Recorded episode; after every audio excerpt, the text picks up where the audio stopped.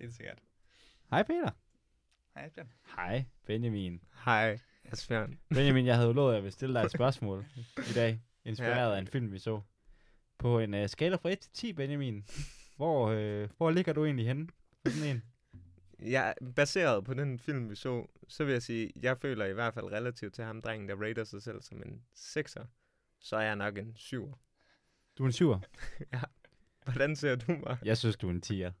Åh, En hvad- 11'er. Jeg synes En faktisk, du er 11'er? en 11'er, ja. På en skala fra 1 til 10. Ej, men så lige måde. en 11'er. Du er en 12'er. Ja. Åh, det sætter dig. Hvad hedder det? Det viser sig jo, at hvis du beder folk om at rate, hvor godt de ser ud, øh, så uh, svarer de fleste mennesker 7. Mm. Altså på en skala fra 1 til 10, så mener de, for de fleste folk, at Det de var er en også 7'er. det, jeg sagde. Så det er jo egentlig interessant. Vil Fuck. du også sige det samme, hvis jeg spurgte, hvor godt du så ud? Ja. Du vil sige 7. ja jeg, jeg har lige klippet mig karse, og jeg har fundet ud af, at jeg er blevet tyndhåret. Så der, jeg er måske rundt ned på 6,5. Uh, okay, ja. Ja, det er ikke så godt. Hvad med på sådan en rigtig god dag? En god dag, så er jeg en 8. Så er du en 8. Så er jeg en Det otter. synes jeg. Igen, jeg synes jo, du er en, en 10'er. Jamen, men Syv altså, er et, et lækkert safe choice, ikke? ja, ja er 7, det, det. er rigtigt, ja. Det, er det, det kan ikke gå helt galt. Der er ikke nogen, der kan lige få en femmer at vide. Nej, Nej. overhovedet ikke. Men man tror ikke på det, hvis det er en 10 eller en 9. Ja. Så sådan Mm. 20, så er der ikke Men noget. tror Ja, I, det er rigtigt, det er supermodeller, rigtigt. altså sådan, I ved, supermodeller, er de også syvere, tror jeg? Tænker de om sig selv som Ej, de syvere? ved det godt. Men tør de sige 10, eller vil de det sige tør 9,5? Ja, det er rigtigt. Det er et godt spørgsmål. Selvironisk tier. tror Ja, jeg, en selvironisk tier. Haha, 10. Mhm. Jeg er jo en 10'er, Ja. selvfølgelig. For sjov. Mm. Og du også noget. Man kan jo gå ind på nettet, det er faktisk noget, jeg har været sådan lidt uh, tiltrukket af, at, øh, fordi min kæreste, hun har gjort det. Mm. Hun gik ind, da hun var, whatever, ikke så gammel, som hun er nu. Nej, så gik hun ind på nettet, øh, på et eller andet Reddit-side, hvor man kan, du ved, rate me. Det er sådan en rate me-side, ikke? Griner. Så gik hun op og smed et billede op af sig selv, og det er jo anonymt. Mm. Og så var der sådan en rate mig fra 1 til 10. Uh. Og det er super grineren. Jeg vil ikke afsløre, hvad hun fik, fordi at, øh, det taler jo dårligt ned. Det skinner jo tilbage på mig. Nå, Hun fik en 10'er. Så øh, lad os bare sige 7. Ja. så vi En klar syver. Ja. Men øh, ja. Skal du gøre det så, eller hvad? Ja, det er det, jeg har overvejet. Vil I turde gøre det? Er, I- er I bange for at få sandheden at vide om, hvor godt I ser ud? Jeg tænker, altså, man har vel en kæmpe fordel i det, at man vælger billedet, man lægger op. Lidt Så- sådan Tinder-agtigt. Ja, det er det. Men du har også en ulempe for alle andre gør også. Jamen, det er rigtigt. Men der må Mm. være en sk- skævvridning. Altså, man må gå ud fra, at den rating, du får, er højere. Men samtidig, folk på Reddit er også bare nogle dicks. Mm. Ja.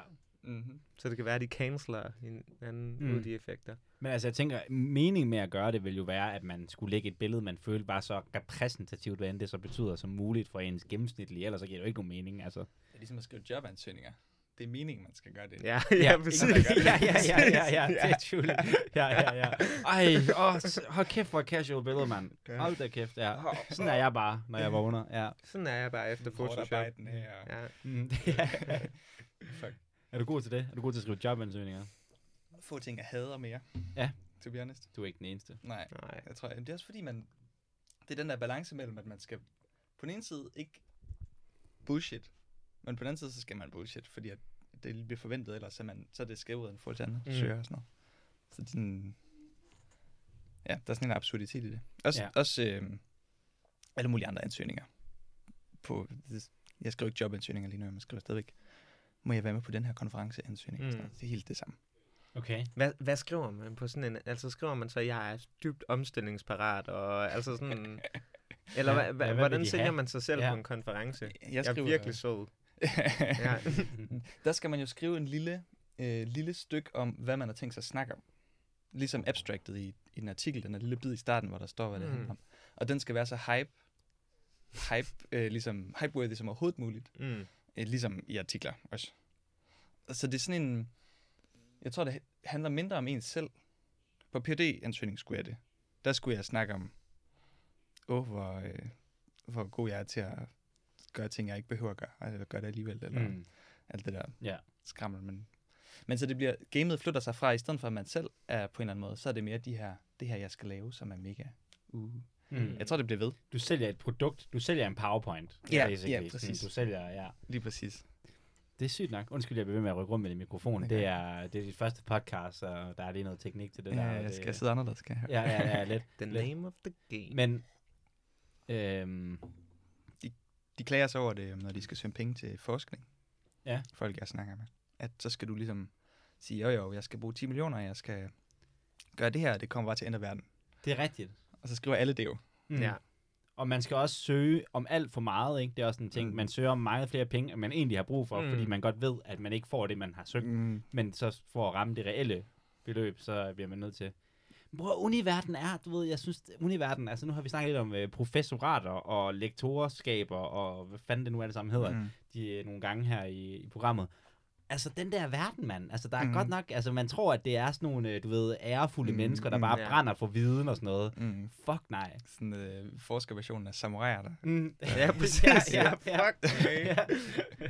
Nej, men det er det. Ved du, hvad din titel er lige nu? For du, du er jo ikke lektor endnu, Nej. så vidt jeg kan forstå på det.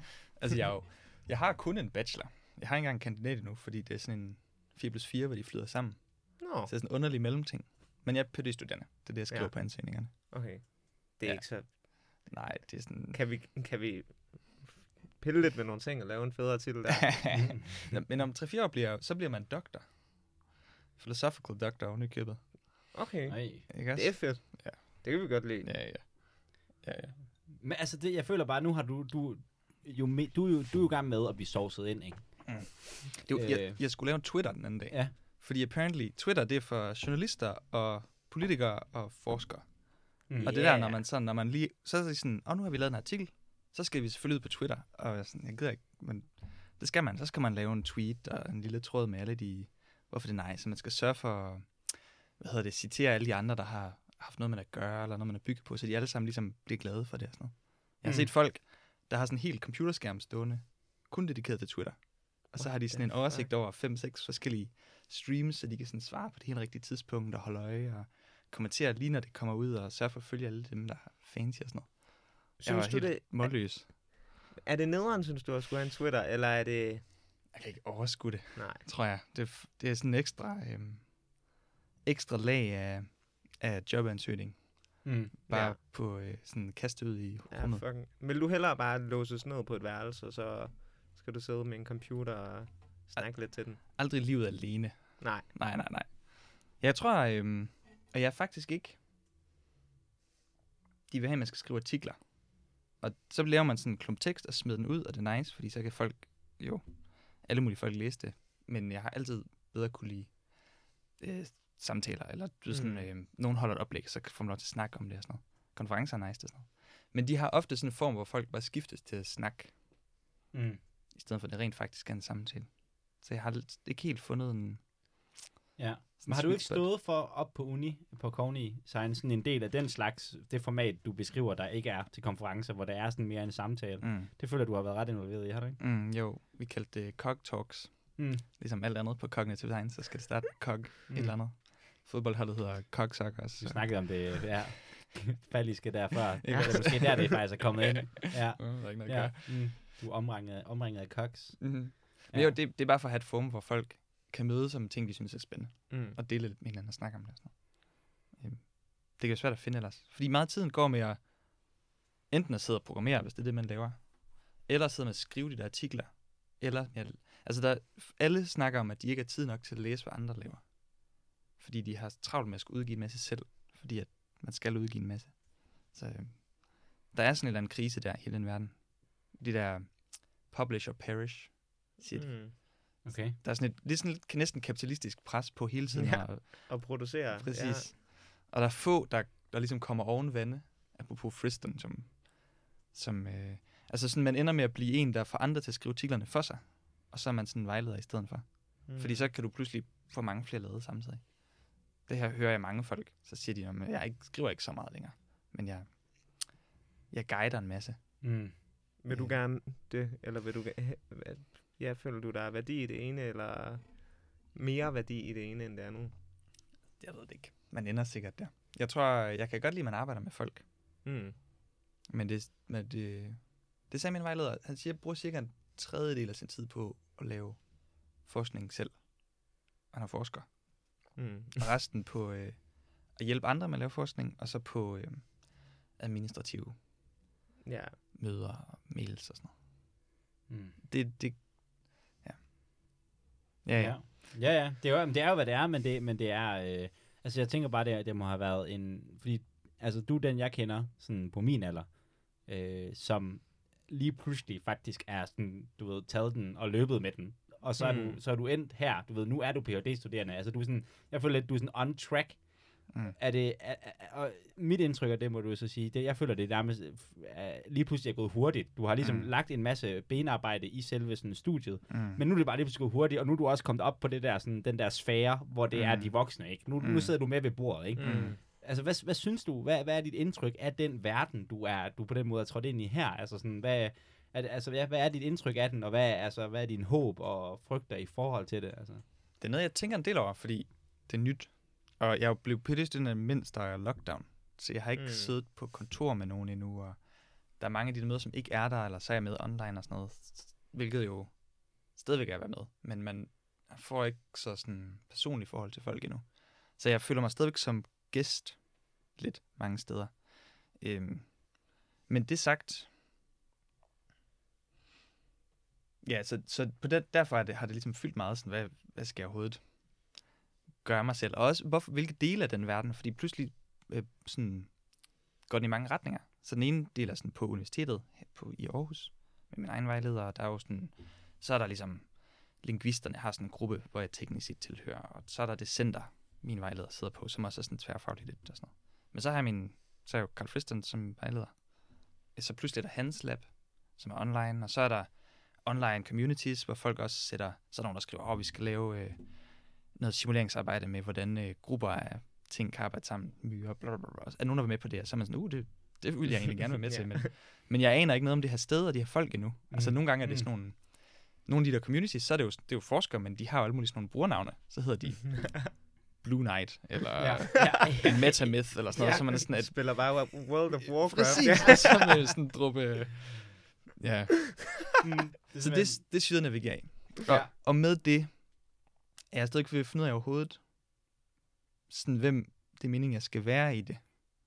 Øhm, både sådan community-mæssigt, og også sådan, skal man være en, der programmerer, eller en, der laver eksperimenter, eller en, der sidder og laver filosofi-ting, eller Mm. Altså, skal man bygge gadgets ud sammen med de andre tech-folk, eller skal man... Øh... Ja, det, det er svært at, at finde rundt i, fordi folk har forskellige holdninger. Altså sådan, for hver gang man går fra et sted til et andet sted, så er det en helt anden sådan, øh, helt anden basic ligesom idé om, hvad der er mest værd at lave. Mm. Øh, så min, min vejleder for eksempel, hans, mange af hans folk, de er mere sådan applied. De vil gerne lave en, en model, der kan forklare noget specifikt data. Og, og så er det svært pludselig at snakke om sådan noget med, kan vi sige noget generelt om, hvad det vil sige at øh, fungere som en helhed, for eksempel. Men så er man over hos Friston, og så er det sådan noget mere abstrakt, øh, hvad vil det sige, når, når øh, individer, om det så er celler eller mennesker, former en helhed sammen, og skal fungere, og skal ikke dø, basically. Og, og det, det har jeg ikke fundet ud af, hvor jeg er endnu. Mm. Men Så- føler du, at det er fordi, det lyder jo som om, at det bare skyldes, at du synes, det hele lyder fucking spændende. Mm. På en eller anden måde er du i en privilegeret situation, Mm. tænker jeg, Mm. ikke? Altså Mm. sådan, og skal Mm. man vælge? Altså, jeg håber, at man ikke skal det jo. Mm. jeg har også, apropos privilegier og valgfrihed, øhm, så har jeg jo fået en phd stipendie hvor jeg kan gøre, hvad jeg vil, så længe min vejleder synes, det er okay. Og han synes, det meste er okay. Meget stor tiltro til mig. Så, så det er fantastisk, fordi øhm, jeg kan planlægge de næste 3-4 år næsten, næsten fuldstændigt. Øhm, men det betyder også, at det er svært at... Altså sådan, så, så skal man også pludselig vælge de næste Mm. 3-4 år. For jeg har venner, som også er blevet PD-studerende, men de har et meget mere konkret projekt, som de ligesom, det skal, det skal gøres. Mm. Mm. Vi skal nu prøve at finde ud af, om vi kan gætte, hvem, hvilke psykiatriske patienter, der er i fare for at begå selvmord. Og det har vi de her måder at gøre på. Og så prøver man at finde ud af, hvordan man gør det bedst. Men så de er mere guided på en måde. Øhm. Jeg tror, jeg foretrækker den åbne. Ja. Men det kommer med noget angst. Mm. Fuldstændig. ja. Men det er måske også noget af det, altså sådan, jeg kan tænke, når du beskriver den her med, at du er den her gæsteposition, mm, Mm, fordi det mm. har været online. Altså, øh, og jeg kan godt se også, hvordan det sådan, måske kan være lidt hårdt, at man ikke føler, at man har fået det her personlige bånd, der giver en oplevelse af, at man hører til et sted. Mm. Mm. Men måske er det også et privilegie på en eller anden Mm. måde, at du har fået lov på den måde at kunne sidde lidt mere på afstand mm. og kigge ind i den her verden, uden du sådan har skulle commit dig, fordi så snart mm. man ligesom har dannet en relation til et andet menneske, ikke, så begynder der også at være sådan nogle, hey, kom lige herover, mm. hey, vi har faktisk også nogle ret fede fester, og han købte også Mhm. kaffe til mig, det kan da også godt være, at jeg Mhm. egentlig bare skal, du ved, Mm-hmm. vælge the applied way Mhm. af et eller andet underlig årsag, som egentlig ikke har på den måde måske med, med din egentlige, du ved, sådan passion for et givet felt at gøre. Altså. Ja, det er sådan lidt mere random næsten nogle gange. Ja, så det er det. lov til at udforske. Mm. Mm. Ja, det er det. Præcis. Håbet er også at få lov til at lave lidt af hvert. Altså Ja. være en bro, brobygger på en måde. Mm. Mm. Øhm, principielt også bredere, altså med, med øhm, humaniora, og måske endda sådan lidt mere kunstverden også. Det er sådan af hjerte, vil jeg gerne den vej. Okay, ja. Tror du, Øhm, det kan, la- kan det lade sig gøre? Det er et spørgsmål, jeg, jeg vågner op med i hovedet hver morgen nærmest. Ja. Øhm. Hvordan tænker du, har du et konkret idé om, hvordan man jeg, kunne jeg, gøre har, det? jeg har nogen. Det, det kommer sikkert blandt andet, altså hele min familie er jo humaniora-folk. Øh, mine forældre er uddannelses- og mediescience og æstetik- og kulturfolk, og mine søstre laver teater, og, altså, øhm, så det er ligesom de ting, vi, altså mm. de ting møder jeg rigtig ofte. Og nogle gange, eller jeg var studeret kinesisk filosofi i Kina, og så nogle gange så sidder man og sådan, det her lyder fandme som om, at øh, det kunne fristen stå og nikke til at være sådan, ja ja, selvfølgelig, Mm. det kan vi lave en matematisk model ud af, eller sådan noget. Så det kunne være, ja, det har jeg lyst til. Det er lidt temaet faktisk for PhD'en, i så den grad, jeg kan vælge det selv og prøve at blande de verdener. Mm. Og det er sådan noget som, for eksempel, uden at blive for, øh, uden, at- ja, der er en tangent, der ligger under sandet her. Kan, Go vil vi gerne. Kom, det er? kom, lad os, vi graver, vi har Ja. spaderne frem. Kom så. Det er en jazzkoncert. Ja.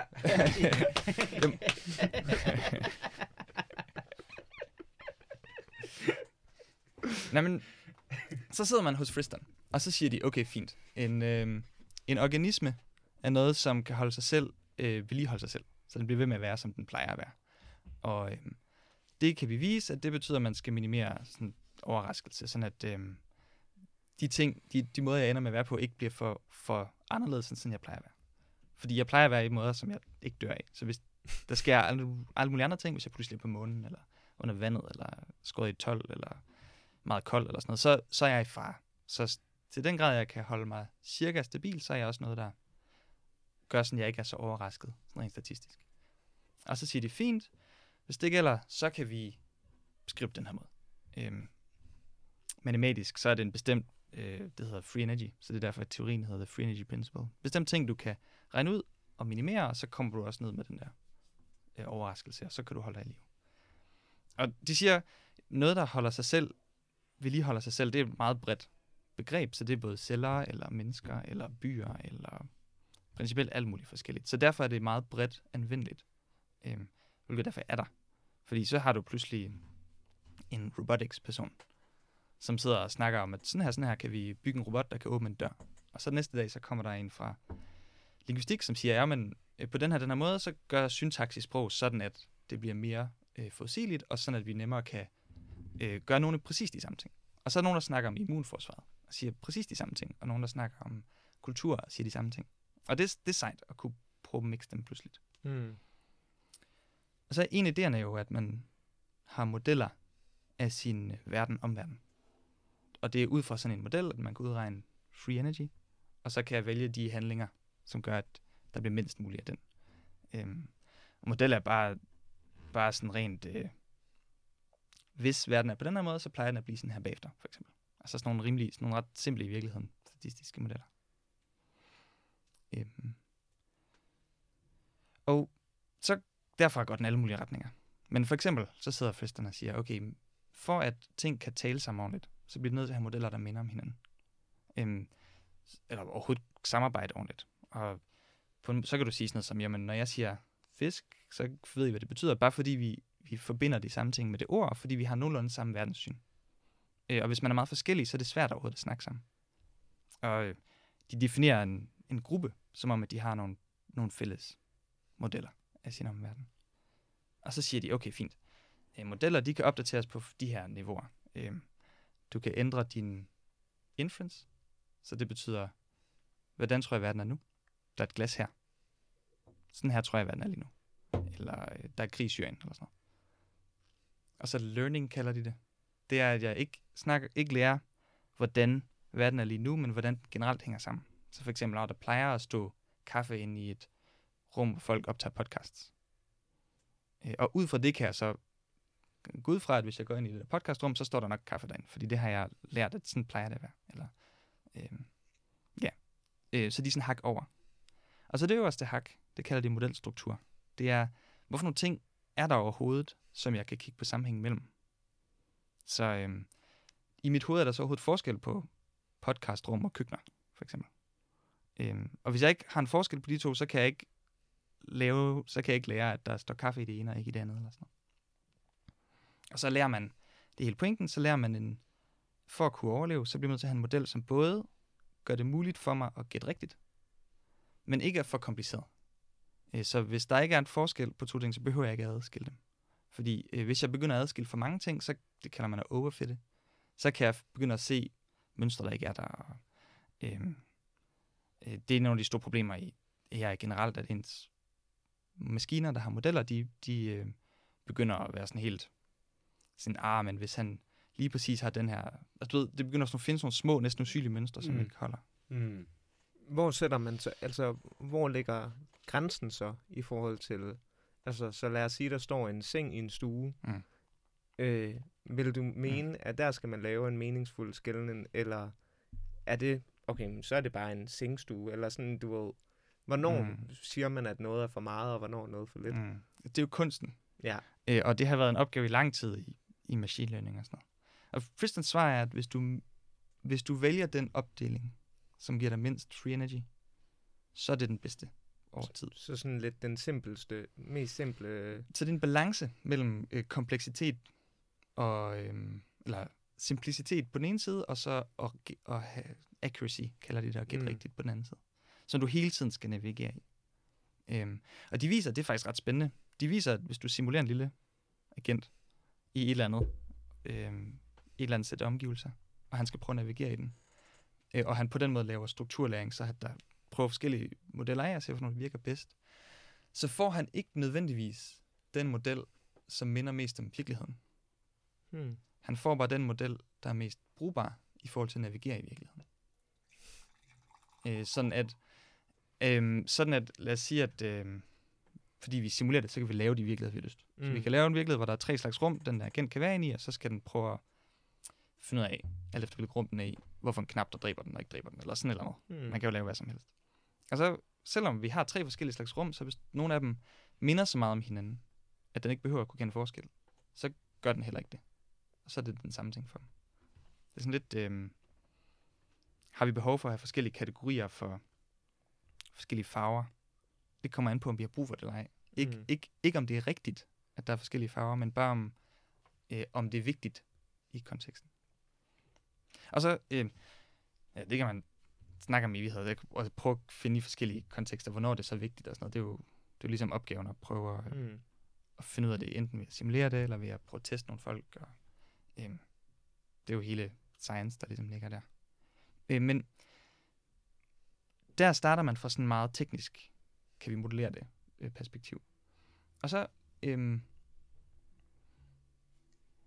tager spørgsmålet, kan man tage ting fra andre felter, som egentlig oprindeligt ikke er teknisk overhovedet, og få dem til at snakke sammen? Og det, det er et spørgsmål, og det er et svært spørgsmål. Og man, man, øh, altså sådan, fordi de, så for eksempel kunne man tage noget fra humaniora, og lige det her eksempel er et godt eksempel, fordi øh, tanken er at sådan noget som paradigmeskift idéer, eller øh, Goffman har sådan noget front stage, backstage, som vi alle sammen har haft Mm. om i gym og sådan noget, som jeg tror, man principielt vil kunne beskrive i de der tekniske termer, principielt simulere det, principielt snakke om, at øh, øh, andre ting end mennesker skal have lignende processer også for at fungere, ligesom, altså sådan, jeg tror, man kan bygge en bro der, men det er svært, fordi på den ene side, teknikerne er jo ikke så interesseret nødvendigvis i, hvad en eller anden støde øh, teoretiker har sagt for 50 år siden.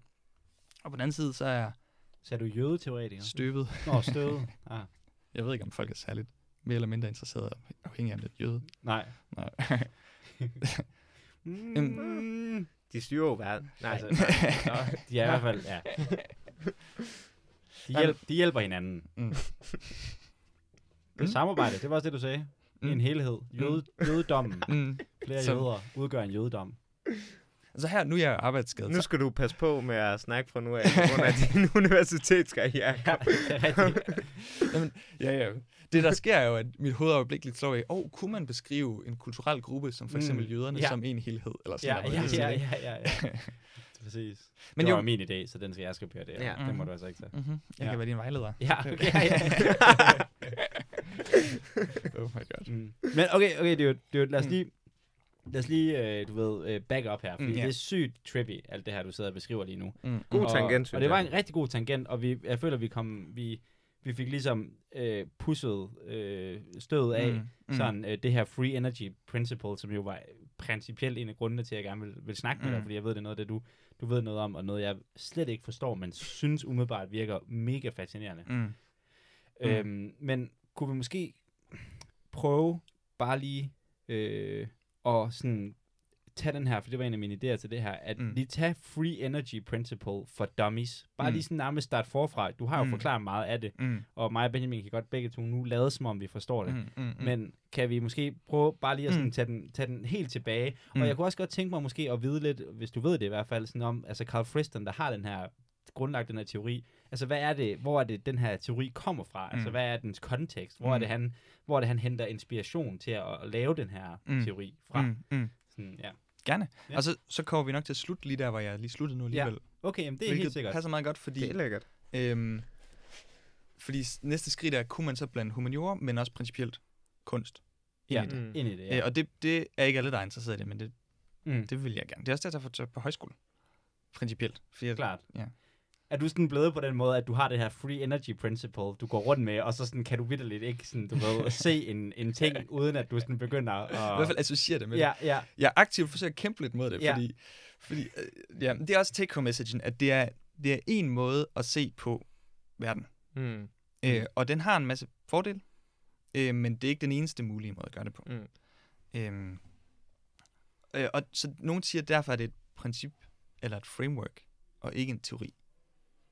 Øhm, og så mm. inden for den måde at gå til det, så kan du lave teorier bagefter. Klart. Øhm, og det er både nice, øh, men det gør det også lidt mere kedeligt på en eller anden måde, fordi sådan, nå, det er, det er en Det er bare- metode, ja. ikke, en, ikke noget andet end det på en eller anden måde. Mm. Øhm. Ja, okay. Free Energy Principle for Dummies. Ja, præcis. For dummies, ja. Og Carl Fristons inspiration og, og konteksten i at, at lave den her, hvad for nogle andre idéer har inspireret ham til Ja, at ja. få den her idé. Jeg kender nogle af dem. Ja. Så Carl Friston er, øhm, han er i London. Han er øhm, oprindeligt fysiker og neuroscientist. Og det er oprindeligt ham, der har opfundet den software, de fleste bruger til at lave analyser af FMI-scanning, altså sådan hjernescanninger, man bruger. Øhm, så det er det, han har vundet sin popularitet på, at boom, her er noget, som alle andre bruger. Det er også ret, øh, altså, respekt. Ja, ja. Og det er jo et hovedsageligt teknisk arbejde der. Øhm, og det betyder, at han får absurde mængder af citationer og Mm. Han er nået til et punkt nu, hvor, hvor øhm, han er med forfatter på rigtig, rigtig mange ting. Så sådan, at, at folk skriver en artikel, sender det ind, så går han lige igennem, fikser det, der skal fikses, sender det tilbage, og så ud den, og så får han sit navn på. Øhm, og får ligesom certified, at det hænger sammen, basically. Men det betyder, at altså, det er jo sådan noget øh, en gang om ugen, han udgiver noget. -agtigt.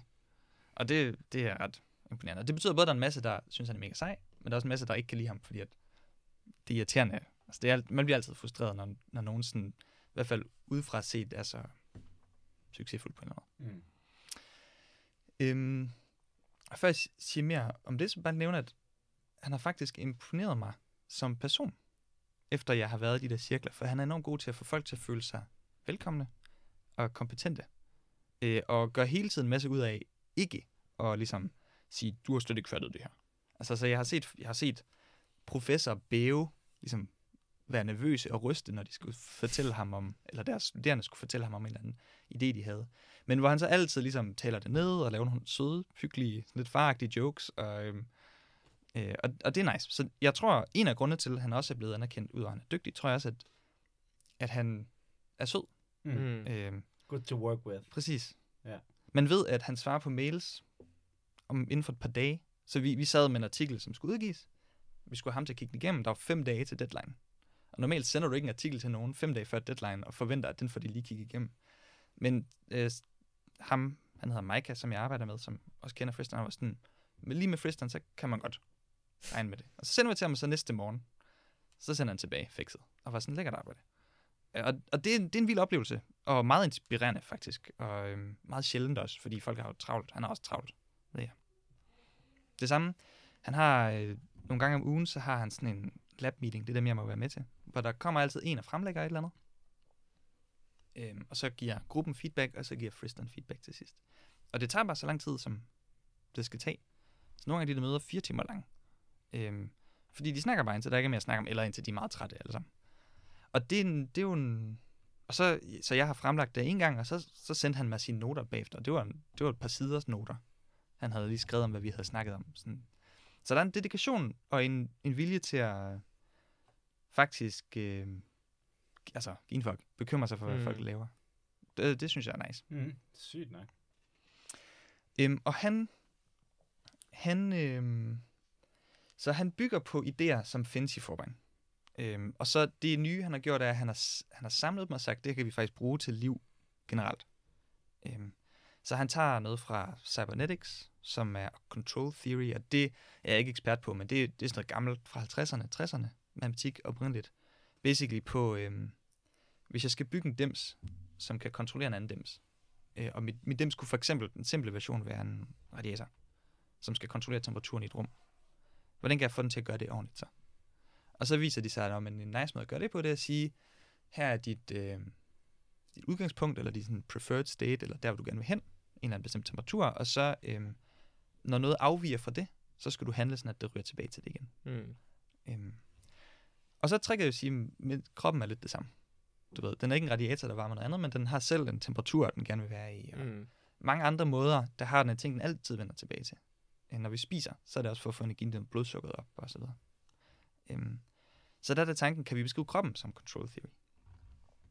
Og det tager han, og så blander han det med øh, nogle metoder, som også kommer ud af fysik og sådan noget, øh, som basically bare nogle måder at lave statistik på, eller at estimere ting på. Øh, sådan at, lad os sige, at, øh, øh, jeg ved det ikke, det kan være alt fra, vi, øh, vi får folk til at øh, spise en eller anden pille, og så ser vi, hvor meget det påvirker deres humør, eller et eller andet, til, øh, hov, jeg har, øh, jeg kan gøre et eller andet med den her, det her molekyl, og så ser jeg på, hvor meget den ændrer sig, eller det kan være, hvor meget, hvad sker der i, i en hjerne, hvis du, øh, altså sådan, hvordan, for det er jo et spørgsmål i hjernen, hvordan kan vi regne ud, hvad der sker, givet at vi ikke, vi har ikke adgang til det, vi skal måle den udefra, så vi får bare noget magnetisme, for eksempel fra den, og så skal vi selv gætte ud fra det, hvor blodet er henne, og hvor hurtigt det bevæger sig, og øh, hvor meget det ændrer sig osv.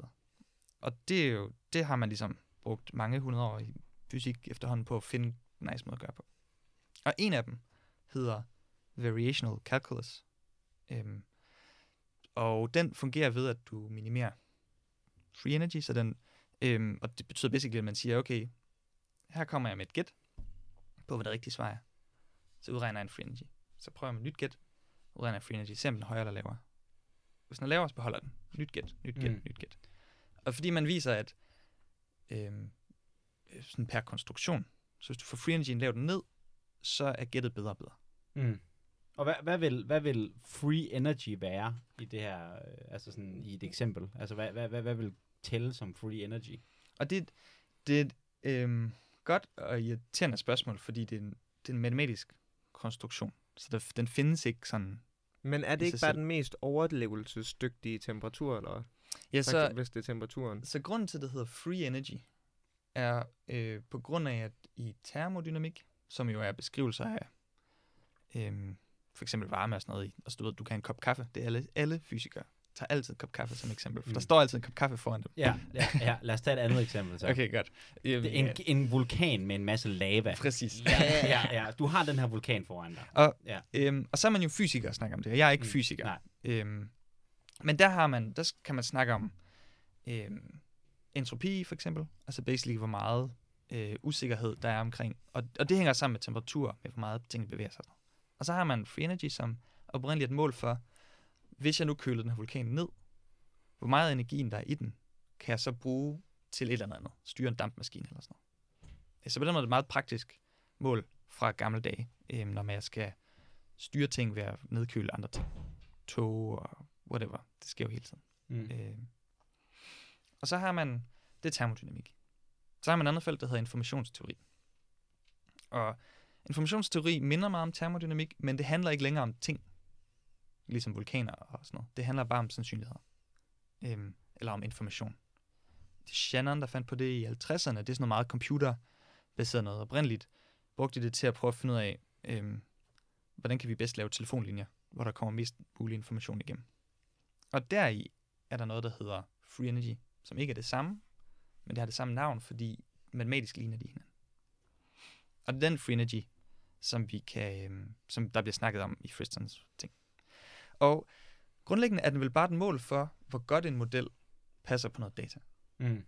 Så givet at jeg har en model, og jeg har de her, lad os sige, magnetiske felter, eller whatever, op, observationer, målinger, som min data, øh, hvor godt forklarer den model så dataen? Okay, så det er bare et kausalt mål, eller hvad, altså et korrelationsmål, eller? Ja, korrelationen. Øhm, så man kan sige, en traditionel måde at forklare data på, det er sådan, hvor godt kan den forudsige, hvad jeg Mm. ser lige om lidt. Accuracy. Øhm, men problemet ved accuracy er jo, at, at øhm, jeg kan nogle gange have en model, der har mega høj accuracy lige nu, lige på det her data, men senere ikke kan bruges til noget. Øhm, øh, så, og, og, og, øhm, og det er det, man kalder overfitting. Altså sådan, klassisk eksempel er, at øhm, man kan næsten forestille sig det, sådan en klassisk øh, fysik C-ting, hvor du har nogle prikker, og så har nogle streger, der går igennem dem. Så laver man sådan en lille, det hedder en lineær model. Man sådan finder en streg, der bedst passer til prikkerne. Og så hvis man gør stregen lidt med buli, så den måske får lov til at bue en gang, så kan du måske ramme prikkerne bedre. Øhm, og hvis du gør den så bøjelig, du har lyst, som Ja, ja, så sådan rammer den alle. rammer Ja. dem alle sammen. Mm. Perfect accuracy. Men øh, så, er du også, så kan du ikke længere... Nej, så er den ubrugelig. Præcis. Så kunne du lige så godt bare have prikkerne. Præcis. Og så har folk i lang tid prøvet at sige, åh, oh, det er et problem, fordi så kan vi jo ikke bare længere finde den model, der har højst accuracy. Så ender vi bare med at få de der spaghetti-linjer Mm. hele tiden. Hvad gør vi så? Og så siger de, okay, men så siger vi, så sætter vi bare en straf for, hvis den er meget kompliceret, så siger du, okay, du skal have accuracy, men du må heller ikke være for kompliceret, og så prøv ligesom at finde en god balance. Et free energy er balancen mellem de to. Øh, teoretisk set i hvert fald. Sådan at øh, den skal forestille være et mål for, hvor, hvor godt din model passer generelt. Mm. Øhm, ja. Og, og så, så derfor er det lidt svært at sige mere, udover at vi kan lave noget matematik, gider vi har en model og noget data, så får vi et tal, free energy, og hvis vi får den Mm. nedad, Mm. så ved jeg, at på sigt, så Ja. fungerer min model bedre. Hmm. Klart. Det giver mening. Så, det, så der, er, der er et eller andet sådan, hvad skal vi sige, det er, at fordi at vi, at, at præmissen er, at det skal være, nu ved jeg ikke, om det er så, at det er, men en lineær sammenhæng for eksempel, mm. Mm. så ved vi godt, okay, der vil være fejl i den her model. Den her model kan mm. Mm. ikke være perfekt, Mm. men den kan være mere eller mindre perfekt. mm. Altså det er sådan, er, det, Mm. er det, det er på den måde, man skal forstå det? Mm, altså præcis. Sådan, ja. Okay, det giver, det synes, det, det giver mening. Og så Mm. kan man, og så er det det, så prøver man så Mm. at minimere, altså finde det, vi i Det hvor- samfundsfag kalder the line of best fit. Altså Ja, sådan, præcis. Og det er så det, og det er den, man ligesom arbejder med. Altså, Og, og der oprindeligt, før Friston kom ind i billedet, så var det bare et trick til at finde line of best fit. mm, Øhm, fordi nogle gange er det svært, og nogle gange skal du bruge nogle tricks til det. Særligt hvis du har sådan et eller andet fysikgøjl, hvor, hvor, øh, hvor det kan være alt muligt underlige data, sådan, hvor du ikke bare har prikker og en enkelt streg. Ja. Øhm, og det er, meget det, det er også derfor, det bliver brugt i machine learning, fordi øhm, det er lidt det samme, man gør, når man skal prøve at gætte du ved, sådan noget genkende ansigter, eller sådan noget med en, med en lille neural network. Den prøver også at finde en måde at, at få høj accuracy. Øh, men den kan også overfitte. Faktisk kan de nemt overfitte. Øhm, så i mach- machine learning bruger man også ting, hvor man bruger free energy som sådan et mål til at finde de bedste modeller. Hvordan, jeg fatter ikke, hvordan man kan lave en udregning for, hvornår noget Mm. overfitter, og hvornår noget ikke Mm. overfitter. Altså, det, Mm. jeg fatter ikke, hvad, det, hvad fanden mm. er grundlaget for det? Hvordan kan man regne det ud? Mm. Er det bare ved at simulere det nok gange, og så sige, okay, nu har vi en model, der passer nogenlunde? Så der er matematikere, der har lavet den ting, man kalder free energy, mm. Og har vist, at det virker. Ja. og, og derfra øhm, at få intuitionerne oven på det er, er bøvlet. Og jeg, mm. Fordi jeg heller ikke er matematiker, har jeg ikke selv skulle sådan Nej, du har ikke skulle... kødet med de ja, ting. Ikke? Jeg, har, jeg er ved at lære de der grundmatematiske ting lidt, fordi Det bliver man nødt det til. bliver man nødt til. Mm. Øh, og det betyder, at jeg skal til at tage statistisk fysik og sådan noget nu jo. ja, og du Øh. har også lige lært at kode. Ja, ja. Men, men det er nice. Altså, Mm. jeg kan godt lide bredden der, men det er også en, en udfordring. Men øhm, Siger han og kigger ind i muren. ja, ja, ja. Ja, ja. Jamen, så har jeg været til mange, fordi det er også, så jeg har været til mange talks hos Friston, hvor der er en matematiker eller en fysiker, der snakker om nogle endnu bedre måder at lave de her tricks på, hvor det også er, øhm, altså der kommer man aldrig ud af den tekniske verden. Det er altså også bare det, der er lidt sådan med, med, med undskyld hvis jeg afbryder, men altså sådan, øh, at jeg føler cog science, mm. Øh, cog science er øh, et studie for folk, som ikke ved så meget andet, end at de er ret intelligente og kunne lære det meste. altså sådan, at det er også lidt, det, det er lidt sådan the spirit of cognitive science på en eller anden måde, mm. at man sådan, vi skal, altså metoder, vi blander sgu bare det hele sammen og har en mm. Fest med det. det. Du skal bare være klar på en udfordring. Mm. og Det, er altså, det, det er lidt ligesom ske. fucking øh, X-Men-skolen, hvor de også bare er sådan Ja. fucking fyre med deres Ja. evner, men Ja, ikke ja. rigtig lærer en fucking og alle har sådan forskellige. Ja, Ja, præcis. Det er rigtigt. Mm. Det er meget tidligt i øhm, eksamenerne på Koksej, at de er helt åbne. Så folk laver helt forskellige ting. Så jeg kender en, der har brugt hver eneste eksamen på at lave noget med psykedeliske stoffer. Så nu ved han sygt meget om det. Og en andre, der øh, laver sådan noget, nu skal jeg lave neural networks, der kan gøre ting hver gang. Og nogen, der laver, og jeg kan godt lide at lave eksperimenter, øh, hvor vi kan måle hjerterytmer og sådan noget. Og så laver de det. Og det betyder, at folk meget hurtigt bliver meget forskellige mm. i interesser og evner. Det er rigtigt nok. Og du har så bare ikke valgt noget. Ja, Og det er sådan, man bliver Ph.D.-studerende. Ja, ja præcis. jeg er i hvert fald lykkes med at komme over i en, en bred, men abstrakt verden. Mm. Mm. Jamen, og så øhm, det Friston vel egentlig har gjort, er, at han har sagt, øh, fint nok, vi har de her tricks i fysik til at lave gode gæt om, hvordan verden fungerer. Så vi bruger som fysikere. Men hjerner og organismer generelt, for at kunne overleve, skal også gætte på, hvordan verden virker. Mm. Øh, fordi øh, vi har ikke direkte adgang til verden. Vi har noget i vores øjne, og så må vi gætte resten, basically. Så, så, øh, og så, så er pointen, hvad nu hvis hjernen bruger de samme tricks, som vi som fysikere bruger? Eller i hvert fald, øh, og det er en vigtig note, de siger, de siger ikke, at hjernen udregner free energy og minimerer den. Øh, ikke alle sammen i hvert fald. Mange siger, at hjernen opfører sig som om, den udregnede free energy og Mm. minimere den. Så vi kan beskrive den sådan her. Øh, og det er, der er en stor forskel sådan rent konceptuelt i de to. Det er det, der gør det til en, en tilgang, og ikke en teori. Mm. Altså sådan. Klart. Men så det, er det er vel bare det, der er tanken. Kan vi bruge nogle af de fancy tricks, vi har til at lave gæt om verden, og sige, "Men jeg tror, organismer også gør sådan her. Og så viser de jo, at det kan man. Øhm, så det er det, der er kernen, at de viser basically, at hvis man, hvis man øhm, holder sig selv stabil, ligesom før jeg snakker om, altså hvis jeg holder min temperatur den samme, og jeg holder min, min vægt og blodsukker og sådan noget. Hvis jeg holder det det samme, så, så må det betyde, at jeg opfører mig, som om jeg er udregnet og minimeret free energy. Mm. Øhm, om jeg er så en celle, eller en person, eller en, eller en by, principielt. Mm. Hvad, hvad er det sådan, hvis du kunne pege på nogle sådan sp- spektakulære fund eller eksperimenter, man har lavet for at bevise det? Ja, så at man kan beskrive det, så det er det, øh, det at jeg kan beskrive ting, som om at de gør det, Mm. er svært at bevise eller modbevise, for det er en metode. Mm. Ja, som han sagde på et tidspunkt, øh, du kan heller ikke modbevise, at der findes kræfter i sådan en Newton-forstand. Mm. Fordi altså sådan, du kan ikke sige, er der eller er der ikke en kraft. Du kan spørge, hvis der var kræfter, hvorfor nogle kræfter ville der så være lige nu? Ja. Og så er det en, en metode eller en tilgang. Men, men hvad, hvad er, hvad, altså, Hvis vi opfører os som Hvis vi opfører free, os, ja. ud fra free Ja. Mm. energy paradigmet, hvordan vil det så være lige nu? Ja, fordi, ja, så basically, hvad er nogle seje ting, folk har, har gjort med det? Det er En- det, ja. Det er det, vi gerne vil have. Præcis. Præcis. En sej ting øhm, er, at man viser, at hvis man skal kunne... Hvis, man, hvis mine omgivelser inkluderer andre folk, som minder om mig, øhm, så er det sted, hvor vi, vi fælles har mindst free energy, at der ikke sker andet i mine omgivelser, det er der, hvor vi minder mest om hinanden. Så det er nemmere for mig at tilpasse mig og f- gætte, hvad andre gør. Det er mindre overraskende, hvis vi minder meget om hinanden.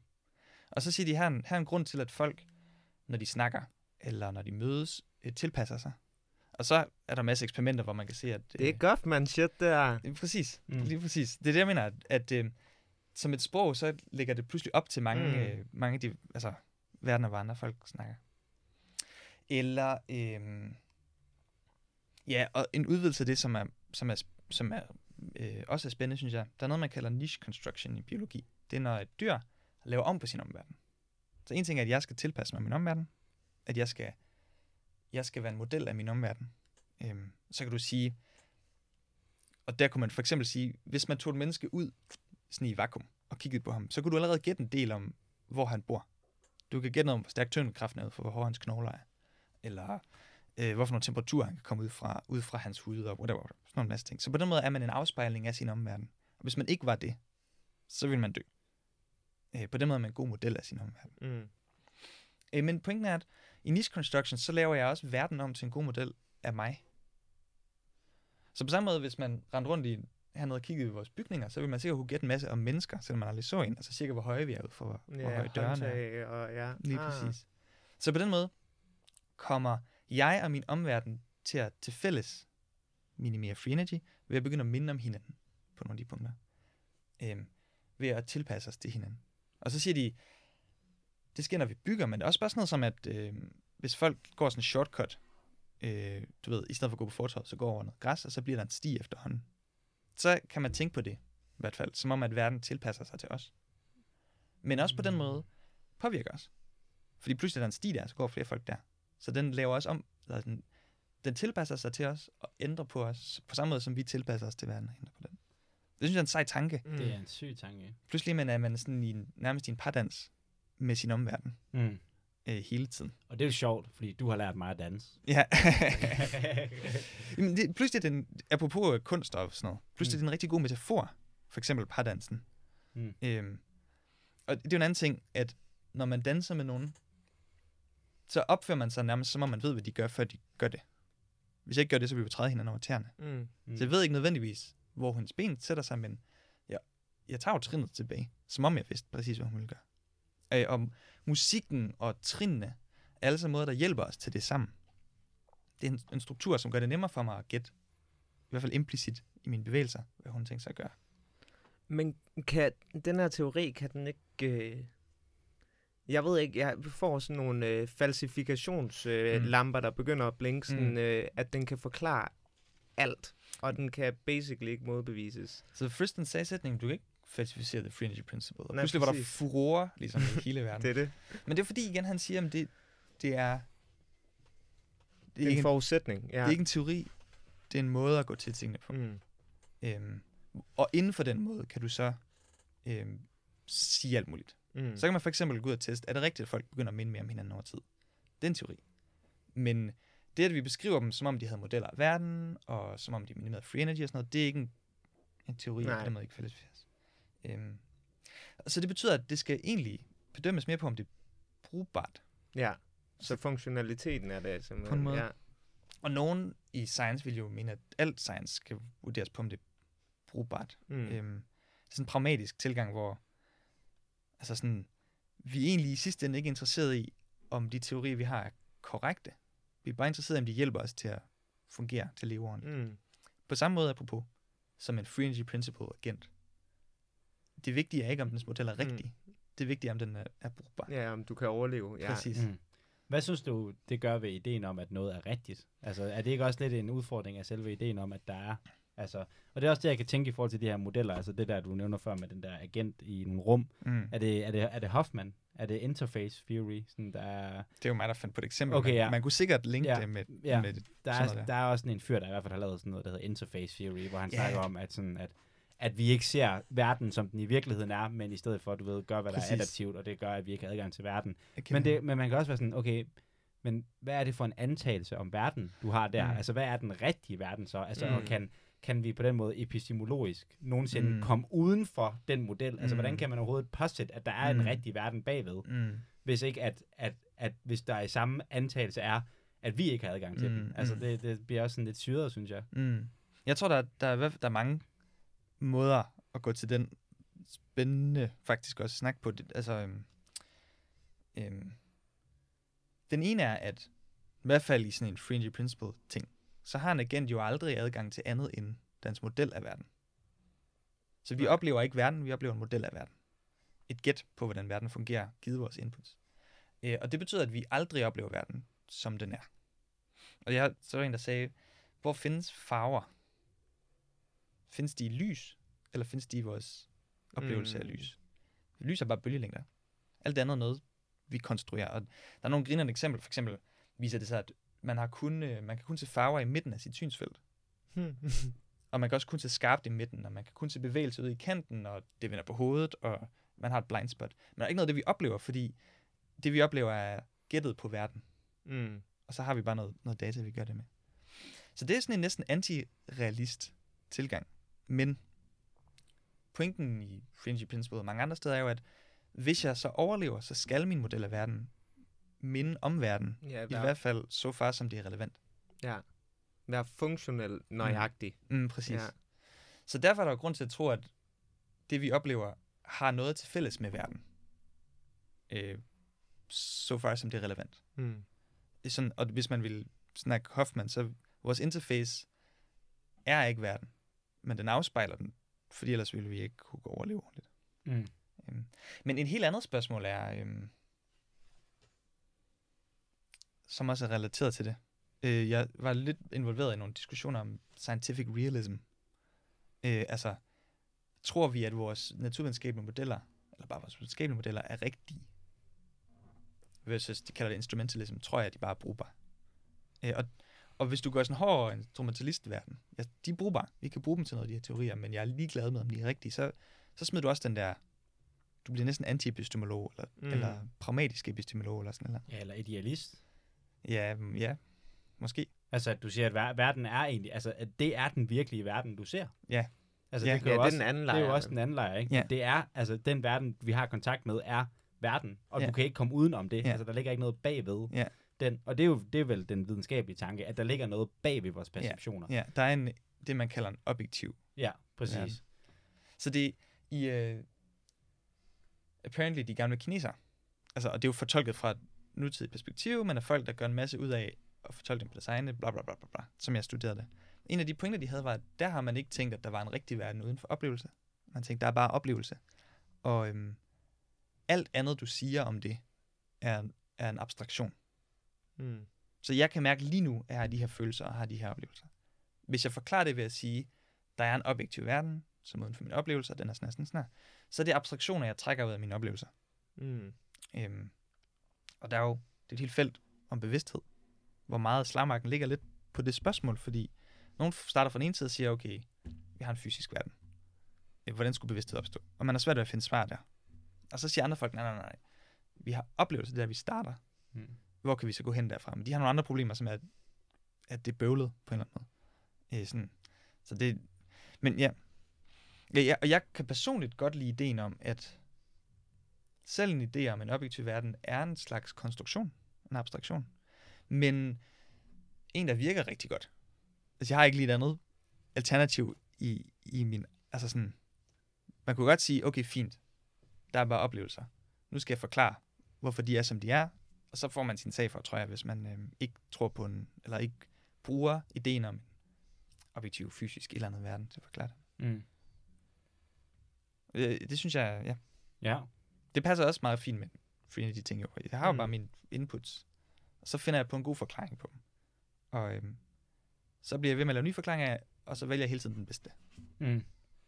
Ja, og det, og det er jo nærmest også sådan, altså det er jo det, som Jordan Peterson han siger, at du mm. ved, at du, at, altså det er jo lidt, det er basically det der jo ikke, at du kan ikke, vi kan ikke postulere, om noget er objektivt sandt eller ej. Mm. Vi kan kun postulere, om det er sandt nok til at overleve. Mm. Ikke? Altså Mm. det er sådan en darwinistisk tankegang. Ikke? Mm, Altså sådan, mm. at det er det mest sande, der findes i verden. Det er det, der overlever. Mm. Mm. Og mere og, og, og længere kan dybere kan du ikke komme end det. Mm, Altså der mm. findes ikke et eller andet realm uden for det. Du kan bare Mm. konstatere, er du i live, mm. eller er du ikke i live? Altså sådan, Mm. er din model god nok til at holde dig i live, så er Mm. den sand nok til at holde dig i live, Mm. men det er det. Altså sådan, Jeg, jeg kom til at tænke på øhm, to ting. Det ene var, at man kan godt lave agenter, som ikke har en model, principielt. Eller har en model, der er meget flad. Altså sådan, øh, lad os sige, vi har en agent, som er i et rum, og den kan trykke på en knap, og den gør sådan et eller andet sker, sådan et eller andet sker, og så får den noget mad eller dør eller sådan noget. Øhm, så kan du have en agent, som har en model, der inkluderer alle mellemledende. Men du kan også have en anden en, som ikke har. Så den, jeg gør det her, så sker det her, uden mm. jeg behøver at tænke over resten. Og det princip kan du ligesom godt fortsætte med, indtil vi når helt ind til, jeg behøver ikke tænke på en, en verden. Jeg ved bare, at jeg gør ting, og så sker der ting, og det er nok for mig. Øh, og i machine learning har man altid de to, øh, der, dis- der diskuterer. Så neural network, traditionelt i hvert fald, har ikke en model.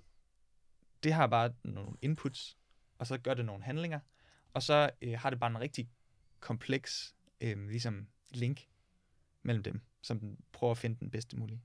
Og så har man modelbaserede ting, som, hvor du har en model. Problemet ved dem er, at der skal du øh, finde på en god model. Mm. Det behøver du ikke ved et neural network. Men til gengæld ved et neural network ved du ikke. Hvorfor det er. Præcis. Sådan, Ja. Øhm, så det er bare en lidt relateret, så man Ja, ja, kunne godt klart. forestille sig noget. Altså sådan, man kunne måske, men det har jeg ikke læst, det er bare mig, der har tænkt det, tror jeg. Men man kunne måske godt forestille sig, at at være modelbaseret svarer lidt til at tro på en objektiv verden. Mm. Hvad end din model så er, ikke? hvad du tror, den objektive verden er. Og hvis du ikke er modelbaseret, så er du, så er du free to go. Ligesom. Og den anden ting, du sagde darwinistisk, det er faktisk en idé hos Friston, at så fordi hver organisme er en model af sine omgivelser, så kan du tænke på ud- evolution, som at du prøver forskellige modeller af. Hmm. Og så tager du den, der passer bedst, fordi de andre dør, og så bliver du ved og ved ved. Øhm. Ja, bare apropos. Mm. Jeg, tror, jeg tror sagtens, man kunne sætte øh, Jordan Peterson ned og sige, altså på en måde bliver organismerne sandere og sandere, fordi de passer bedre og bedre til deres mm. Mm. omgivelser, og lever bedre og bedre og sådan noget. Mm. Ja. Men det, som han så siger, der er jo super interessant, det er jo, at altså det, det problem, man i hvert fald kan have med den, det er jo så menneskeheden, Mm. ikke, som virker til i høj grad, selvom vi har det klaret os godt indtil videre, Mm. mm. øh, i ret kort tid, øh, at vi er direkte på vej mod selvudryddelse. Mm. Altså, at der er også der er noget mærkeligt i, at en sådan, du ved, øh, Mm. model, men det er måske også, fordi man skal tænke, det er ikke så artspecifikt, men mere som at livet som sådan Som helhed. prøver at øh, prøve modeller af. Altså, at vi er bare sådan et blip Ja. på den måde på livets træ. Vi er bare et forsøg fra Ja. livets side. Sådan. Ja, så, ja, så hvis man godt zoome op endnu, Mm. så hele den evolutionære proces nærmest har været et forsøg, og så ja. Det Ja. er noget, så Ja, kører vi ja, igen, og ja, så- ja. Mm. Mm. Og hvem er det så lige? Hvem, Der- hvis forsøg er det? Er det universet, der sådan forsøger at Det er sætte sig Jordan selv sammen? Peterson. Ja, der sidder Ja, der sidder og deroppe. kaster med terninger. Ja. altså, det er jo det er et godt spørgsmål, fordi der er sådan lidt en normativ, næsten idealistisk idé i Fristons ting med, at ting øh, bliver bedre og bedre til at tilpasse deres omgivelser, for eksempel. Og argumentet for, at det er sådan, er jo, at ellers vil de dø. Mm. Altså sådan, ja, jeg passer til min omgivelser, for ellers var jeg her ikke. Så lidt ligesom evolution. På den måde sker det automatisk. Men det er jo stadigvæk, man kunne godt sige, måske er, er vi ikke ved at lykkes som mennesker ved det ordentligt. Vi har, du kunne sige, vi har ikke en model, der inkluderer nok af verden, sådan som kultur, til at kunne tilpasse os ordentligt. Mm. Altså ligesom at, øh, jeg har ham, der trykker på knapper, så sker der noget, så får jeg mad, øh, men øh, jeg ved ikke, min model inkluderer ikke, at der løber tør for mad på et tidspunkt. Mm. Mm. Øh, og så er det klart, at jeg ikke gør det. Altså, og så, man, det kunne man sige, det er vores job som mennesker. At sørge for, at den model er ordentlig, Mm. som vi sådan udlever. Mm. På en måde er det ikke noget nyt at sige, det er bare en anden måde at sige det på. Men, Mm. Ja. Damn. Det var en, en god tangent. Vi kom, ja, en god tangent. og, Dobbelt er, tangent. er, hvor tæt synes du, i, din, i dine øjne, hvor tæt er vi på, der hvor vi øh, stoppede og skulle ende igen? Meget tæt. Jeg snakkede jo om, øh, Ja. at vi skal have fælles modeller af verden. Mm. Det er jo ideen om, at det er noget, vi, det siger de, men det er noget, man gør som kultur, at vi går rundt og prøver at hjælpe hinanden med at have nogenlunde fælles modeller. Men også med at kunne have forskellige roller, vi kan tage. Det er sådan, at vi har alle sammen en idé om, at vi er i nogenlunde samme slags verden, men vi, i det her tilfælde er det mig, der bliver interviewet, og jeg, der ikke gør forskellige roller. og Det er også noget, jeg skal finde ud af, hvilken rolle jeg er i lige nu og sådan noget. Øhm, men, men, og pointen var bare, at derfra, derfra er det ikke svært at sige, jamen, hvad er et paradigmeskift? Kunne man sige, det er måske en, øhm, en modelopdatering i mm. den model, vi deler af verden. Og særligt de der niveauer, det er en modelopdatering på strukturniveau. Fordi de er, hvorfor nogle ting, vi overhovedet har med. Hvorfor nogle hovedet, vi tænker i. Sådan. Øhm. Og så kan du sige, okay, men når vi så kalder om efter, eller når vi beder om, øh, at vi skal have en bedre model for at undgå klimakrisen, sådan som kultur, så er det et paradigmeskift, vi kalder om, eller vi kalder om, call for hedder det på engelsk. Mm. Vi beder om på, på det niveau. Sådan meget øhm, teknisk. Og man kunne principielt simulere en lille gruppe agenter, hvor de går rundt og hjælper hinanden med bedre modeller, og så principielt simulere et paradigmeskift og sådan noget. Og, øh, øh, grunden til, at det et eksempel, er, fordi paradigmeskiftet passer rigtig godt ind i det. Øhm, så nu tilbage til, hvad jeg laver med min PD og sådan noget, så er det en af de ting, der kunne være nice at starte med. Altså fordi, øh, sådan noget som måske at prøve at forbinde kunstverdenen eller sådan noget, det, det er et større spring Mm. det er meget sværere. Man kan starte med nogle af de her lidt simplere nogle. Men ja. Øhm. Så hvad er det, du siger helt præcis, det er, du vil starte med at finde ud af? Lige nu er jeg i gang med også et simuleringsprojekt. Øhm, og det er jo et teoretisk simuleringsprojekt. Ja. Så jeg simulerer ikke en bestemt ting. Altså laver en agent. Det er sjovt, hver gang du siger agent, jeg ved ikke, om I har det på samme måde. Sådan, jeg ser en lille sådan, firkant med sådan nogle øh, hvad, sort-hvid figurer, tændstiksmænd, der går sådan ind, trykker på den der knap, Nå, og så altså- falder der sådan en punkt mad ned. jeg forestiller mig det der World Hardest Game. Ja, sådan noget. Ja, ikke? ja, ja, ja, ja, ja. Det er sjovt. Det er, apropos, at, at, at det er abstraheret ud fra noget bestemt, man simulerer, så kan man forestille sig nærmest hvad som helst jo. ja. Mm. Fordelen ved det er, at vi rent faktisk kan slippe sted med at lave de simuleringer. Ulempen er, at det er svært at bruge på en konkret ting. Øhm, så det er der, hvor nogle andre siger, nej, nej, jeg er ligeglad med agenter og sådan noget. Jeg vil gerne simulere den her celle, eller den her person i det her tilfælde. Så der er selvfølgelig masser, man ikke har med i simuleringen, du bliver nødt til at simulere, fordi der er en uendelig stor verden, du kan ikke det hele med, men, øh, men det er stadigvæk den her konkrete situation, jeg laver. Og det skal jeg finde ud af, hvor jeg, om jeg, hvor jeg synes, det er nice. Det er ligesom øhm, den kvantitative verdens version af at lave filosofi. ja. Ikke? Jo, jo. Mm. Så simuleringer. Men så det, jeg laver lige nu, er at bare prøve at tage en gruppe af dudes, eller agenter, øh, som tilsammen skal lave sådan en meget, meget simpel opgave. De skal trykke på nogle knapper, finde ud af, hvorfor nogle der er nice at trykke på. Øh, og det vigtige er ikke, om de klarer det godt, men det vigtige er, at kan jeg sætte dem sammen på en måde, den der gruppe, så jeg også kunne tænke på gruppen, som om det var én mm. en person. Kan jeg bevæge mig fra en skala til en anden. Det er ideen, at man kan det, sådan at en enkelt celle har en model og tilpasser sin omverden og alt det der. Men et organ gør også, og en krop gør, og en by, og en by gør. Det synes jeg er spændende, men der er ikke nogen, der har, der findes ikke en simulering endnu, hvor, hvor, hvor du har to skalaer samtidig. Og hvis man kan det, så kan man stille nogle spændende spørgsmål. Hvad nu, hvis du har et tidspunkt, hvor øhm, en celle kan gøre noget, som er godt for den selv, Mm. som gør, at den selv er free energy minimizing og sådan noget. Men som tænkeligt betyder, at gruppen som helhed ikke er det. Altså for eksempel, jeg ved ikke, om man skulle kunne finde på eksempler, men desertere mm. som soldat eller sådan noget. Mm. Øhm, Altså sådan nogle kollektive handlingsproblemer, ikke? og, og hvad sker der, hvis der er en konflikt mellem enkelt individet og gruppen? mm. Og der er ikke et svar på det endnu, øhm, fordi man kan gå begge veje. Jeg kan simulere en gruppe, hvor agenterne følger gruppen. Jeg kan simulere agenterne, hvor gruppen følger agenterne sådan, på en eller anden måde. Men, men hvilken af de to, der er stærkest? Det, det er et godt spørgsmål, synes jeg. For at kunne stille et spørgsmål, bliver vi nødt til bare først have en simulering med de to Mm. niveauer samtidig. Øhm, Så var tanken for eksempel, øhm, kunne man forestille sig, at i de verdener, hvor så man kan lave sådan en evol- simulere evolution, basically. Øh, Sådan at øh, de dør, nogle af grupperne, og kommer der nye grupper og sådan noget. Og man kunne forestille sig en verden, hvor evolutionen sker på enkelte individerne. Sådan at øh, nogle gange dør der medlemmer af grupper, hvis de ikke klarer sig godt nok. Men du kan også have en anden verden, hvor hele grupper dør. Så sådan, ude på havet, så sejler en båd med folk i. Så kan du godt have en person i en båd, som principielt er, klarer sig helt fint. Hvis båden synker, så dør han. Eller det samme, cellerne i min krop dør også, hvis min krop dør. Mm. De kan ikke lige meget, hvor, hvor godt tilpasset de er.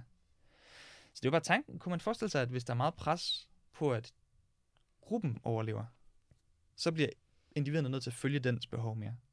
Men hvis der er mindre pres på det, så kan det være, at de kan følge deres egen. Eller den slags sådan ting. Mm. Altså sådan, hvis det ofte sker, at et skib synker, så bliver folkene på båden nødt til at sætte sit eget behov til side for skibets skyld. Men hvis skibene ikke synker særlig ofte, så kan det være, at de kan fokusere mere på deres egen behov. Mm. Sådan noget. Det er kun idéer. Øh, så ja, ja. Så der er ligesom retning at gå det. Mm. Og så var ideen med, kan vi putte et, et øh, paradigmeskift ind? Eller kan vi snakke om øh, government stages, som i at, jeg ved, jeg har forskellige roller, og jeg skal skifte mellem dem. Og hvis jeg har en dårlig rolle på et forkert tidspunkt, så går det helt galt. Sådan, det kan vi også måske simulere eller den vej. Øhm, et spændende spørgsmål er sådan noget som fiktion. Kunst lidt, altså sådan... Øhm, ja, ja, ja. Ja, altså, så, så øhm, man kunne måske beskrive fiktion som noget med, at jeg opdaterer min model, ja, ja, Mm. men ikke de dele af min model, der handler om konkrete ting. Jeg laver ikke inference, fordi jeg ved Mm. godt, de jo ikke findes. Jeg regner ikke med at gå ud og møde Darth Vader lige om lidt, eller whatever. Men derfor kan jeg godt opdatere de dele af min model, som er mere generelle. For eksempel, hvordan opfører folk sig generelt, hvis deres ven dør, eller whatever Mm. historien nu handler om. Sådan, hvad er vrede? Det kan jeg godt lære noget om, og det er, det er en læringsproces, som man, og man kunne måske godt simulere, ved ikke, to agenter, som oplever et eller andet, den ene tolker det som fiktion, så han opdaterer ikke noget om Mm. verden selv, men han opdaterer stadigvæk om, hvordan ting generelt virker, og den anden tolker det ikke som fiktion. Øhm, og det er jo sådan noget, så er man tilbage til dansk 2G med, øh, man lægger jo hints ud. Man skriver jo for helvede, om det er en selvbiografi, eller om det er Mm. en øh, fiktiv tekst, Mm. for at hjælpe folk til at, at tilpasse sig rigtigt.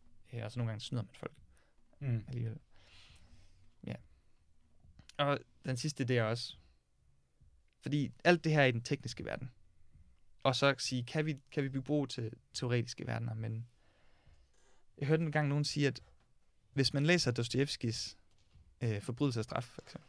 Nej, øh, jo, Jo, Ja. jo du har... jeg kommer, Ja. jeg blander hele tiden rundt i Dostojevskis, Ja. ja. Tolstojs, øh, alle de der, Åh, oh, ja, et eller andet, et eller andet, ja, præcis. Ja, ja. Oh, når man Ja, er væk, Ja, ja, når man øh, har... Puskin. Mm, Sophia vi nævne flere, eller hvad? Ja. Yes. Øh, der er Sorry. også den der... Øh, Dragon Ball. Jeg har læst 42 Dragon bøger. Ball. Dragon Ball Z. Oh. Ja. Jeg har læst Dragon Ball igennem fire gange. Ja, Ja, ja. holder stadig. Tilbage, ja, ja, ja, tilbage øh, i fritidshjemmet. Ja. tror jeg. Jeg blander i hvert fald altid bind 6 og forbrydelse af straf. Det er sådan... ja, ja, ja, der er nogle samme, Der er nogle- de samme temaer. Ja. ja. Har I set The Revenant? Øh, længe siden. Jeg har set spændende. Lortefilm.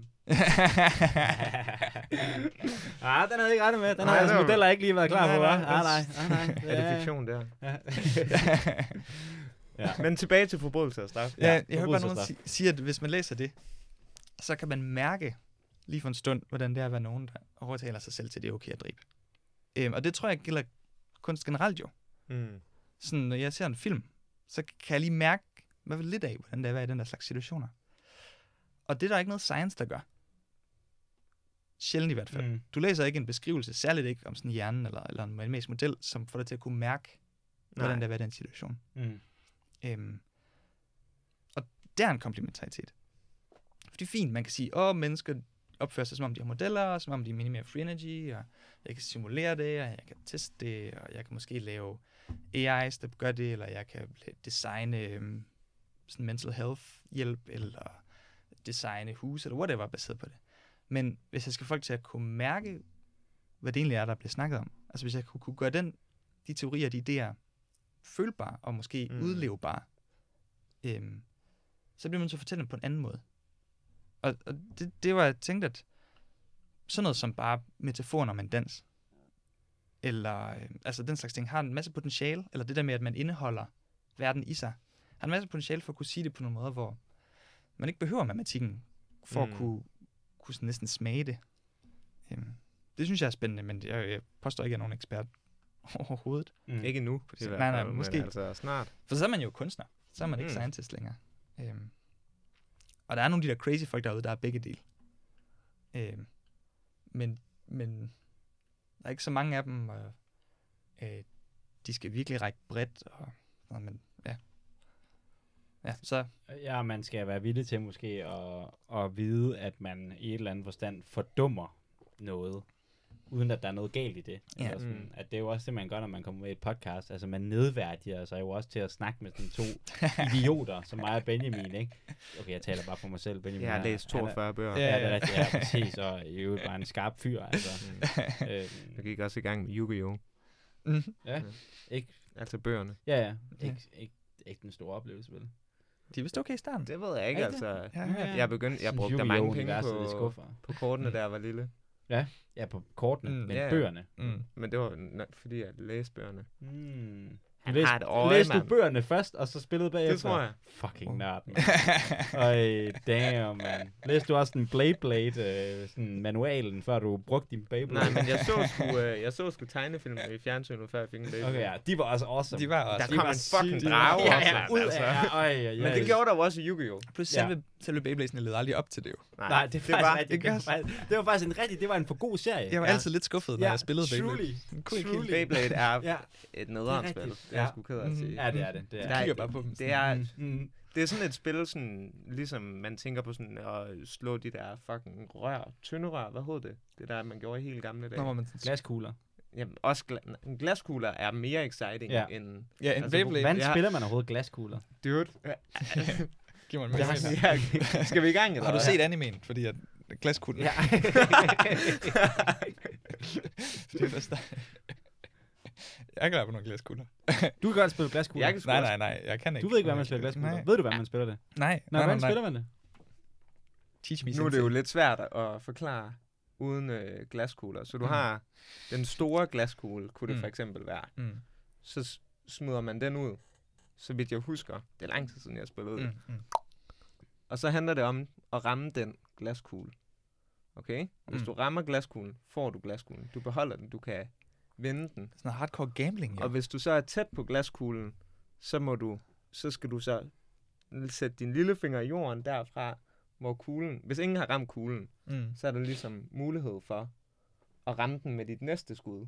Nå. Men med den kugle, du har skudt, den kan også blive nupset af andres kugler. Så man kan miste sin... Hvis de rammer din Ja, kugle. præcis. Det handler om at ramme hinandens kugler Ja. og den store kugle. Okay. Og så vinder du kugler. Det er ret fedt. Okay. Problemet er bare, at der er altid en eller anden dude, der har lært en regel hjemmefra, hvor man må sætte sine fingre i jorden, og så tage sit knæ, Ja. stille det op, Ja. og så, og så den en anden klat oveni. Præcis. Og, ja, ja. Og det var som om, at der altid var en eller anden dude, der var helt hen ved kuglen, og så bare... Nå. mm. Men altså, jeg er en hustler, så jeg skulle Det var, nok du, kom aldrig, du kom aldrig ud i minus der. Ja, det- der var sgu ikke noget free energy tilbage der- der- det, i det glasspil Jeg var der. fandme funktionel i min ja, kuglespil. ja, ja. Det er sådan uh, training for gambling, jo. Ja, ja, præcis. Senere. Det, jeg køber også stadig øh, lotto-kuponer og skrabelod og jeg også. Altså, Mm, mm. det har ikke været en god... Noget af det, der er interessant, øh, jeg læste lige, jeg er i gang med at læse Jordan Petersons nye bog, så han er også meget sådan, han kører lidt rundt i mine Mm, tanker, Mm. som, som jeg synes kan være interessant i forhold til free energy principle, og som Mm. en afgørende forskel på mennesker og dyr, ikke? Mm. Altså han har det her citat, han bruger, som er et almindeligt citat, ikke? Mm. It's not whether you win or lose, it's how you play the game. Mm. Som er sådan en, en kommentar på det her med, at mennesket har den her unikke abstraktionsevne, ikke? Mm. til at kunne se, at det ikke bare spiller et spil. Altså han giver Mm. det her gode eksempel med, at øh, du ved, hvis du har nogle zebraer på øh, den afrikanske savanne, Mm. og de ser nogle løver, ikke? Mm. Hvis løverne ligger omkring zebraerne, men de sover, Mm. så er zebraerne ikke interesseret i, du ved, løverne. Så gør de ikke noget. Det er kun, Mm. når løverne først, du ved, Mm. Mm. er aktiveret, at de Mm. bliver bange for dem. Mm. Men hvorimod, hvis et menneske så nogle løver, der lå og sov, Mm. så vil det med det samme, du ved, gå hen og dræbe løverne, mens Mm. de sov, fordi så skulle Mm. det aldrig nogensinde deal, du ved, Mm. Mm. med løver igen. Så den der, altså den der temporale abstraktion, vi kan lave, altså med at se ud i fremtiden, altså den kunne mm. også Mm. bare forestille mig at gøre det enormt, Mm. mm. altså gør det også bare enormt komplekst at bruge det her Mm. free energy principle, Mm. mm. fordi du ikke aldrig nogensinde kan pege sådan på den rigtige handling i mm. en kontekst, Mm. mm. fordi at, at mennesket i sit mm, bevidsthedsliv, eller hvad man siger, mm. Mm. altid har fremtiden, du ved, Mm. mm. alle potentielle Mm. udfald, der kunne ske i fremtiden med, mm. altså Mm. Eller i hvert fald nogle af dem. i hvert fald nogle nok af dem, ja. Måske, Ja. Apropos klima, er problemet måske, at vi ikke altid har nok. ja, det kan man sige, det er jo, Øh, ja, fuldstændig. Så det er faktisk en, øhm, en pointe for Friston, at øh, når du har en model, der inkluderer dig selv, og hvordan dine handlinger påvirker fremtiden, så er det, du begynder at være bevidst. Selvbevidst. Mm.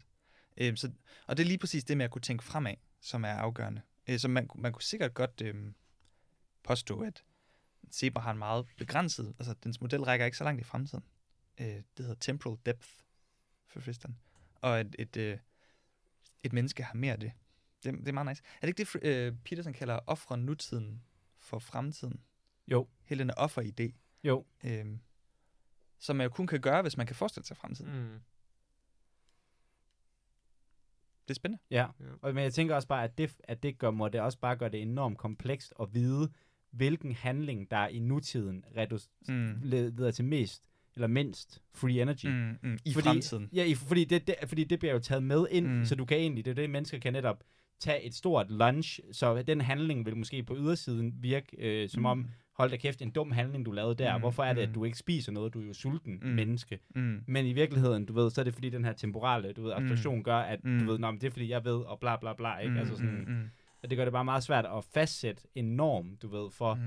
hvad for en handling, der er rigtig, eller Mm. mm. hvad man kan sige, i forhold til free energy principle, fordi at, at sådan, ja, vores Så- handlinger tager så meget fremtiden med ind. Så de har, og det, det er faktisk, øhm, det er faktisk super meget, altså super, øh, hvad siger man sådan, super oplagt at, at linke. De, de kalder det expected free energy. Altså, hvor meget free energy regner jeg med, at der bliver. Øhm, og hele pointen er, at måden en agent vælger sine handlinger, fordi konsekvensen af mine handlinger er jo altid i fremtiden. Det skal aldrig instant. Mm. Øhm, så derfor, for at kunne... Så jeg bliver nødt til at tænke lidt fremad. Altid, nærmest. Altså med mindre jeg er helt passiv. Øhm, og måden, så der, og det er, der er lidt diskussion om præcis, hvordan den så skal øh, regne ud, eller gætte på, hvor meget free energy, eller du ved, hvor godt det er for den i fremtiden. Men tanken, altså en version af det er, at den, den tænker bare, hvis jeg gør det her, hvad er oddsene så næste time step? Og så kan den tænke mange eller få fremad. Ja, og så kan det være en zebra kan tænke meget få, eller altså sådan, og menneske kan tænke mange, mange fremad. Men det er rigtigt, at det gør det, øhm, det gør det til en kompliceret udregning Mm. at lave, så snart du har særlig meget temporal depth. Øhm, og det er derfor, man skal bruge de der tricks. Energy tricks og sådan noget. Men øhm, jo, jeg tror, det, jeg tror, det er der, jeg ved, hvad var det, der kom lige en artikel med nogen, der har fundet en bedre måde at gøre det på, så i stedet for bare at tænke, hvis jeg gør det her, så bagefter, så er den her situation, og hvis jeg så gør det her eller det her, så kommer jeg i den her, den her situation, og så bare tænker fremad sådan. I stedet for at gøre det, så tænk øh, sådan målrettet. Sådan, jeg vil gerne ende her, så tænk mm. baglæns derfra. Hvis jeg skal være herhen, hvad skal jeg så gøre før det er der? Ligesom sådan en labyrint, mm. Mm. Mm. hvor du starter fra udgangen, og så tænker baglæns. Øhm, og det kan man gøre begge dele. Og øhm, øhm, jeg ved ikke, om de har testet, hvad der passer bedst på mennesker og sådan noget. Den, Nej, den hele verden. men der er ingen tvivl om, at mennesker i den forstand sætter mål.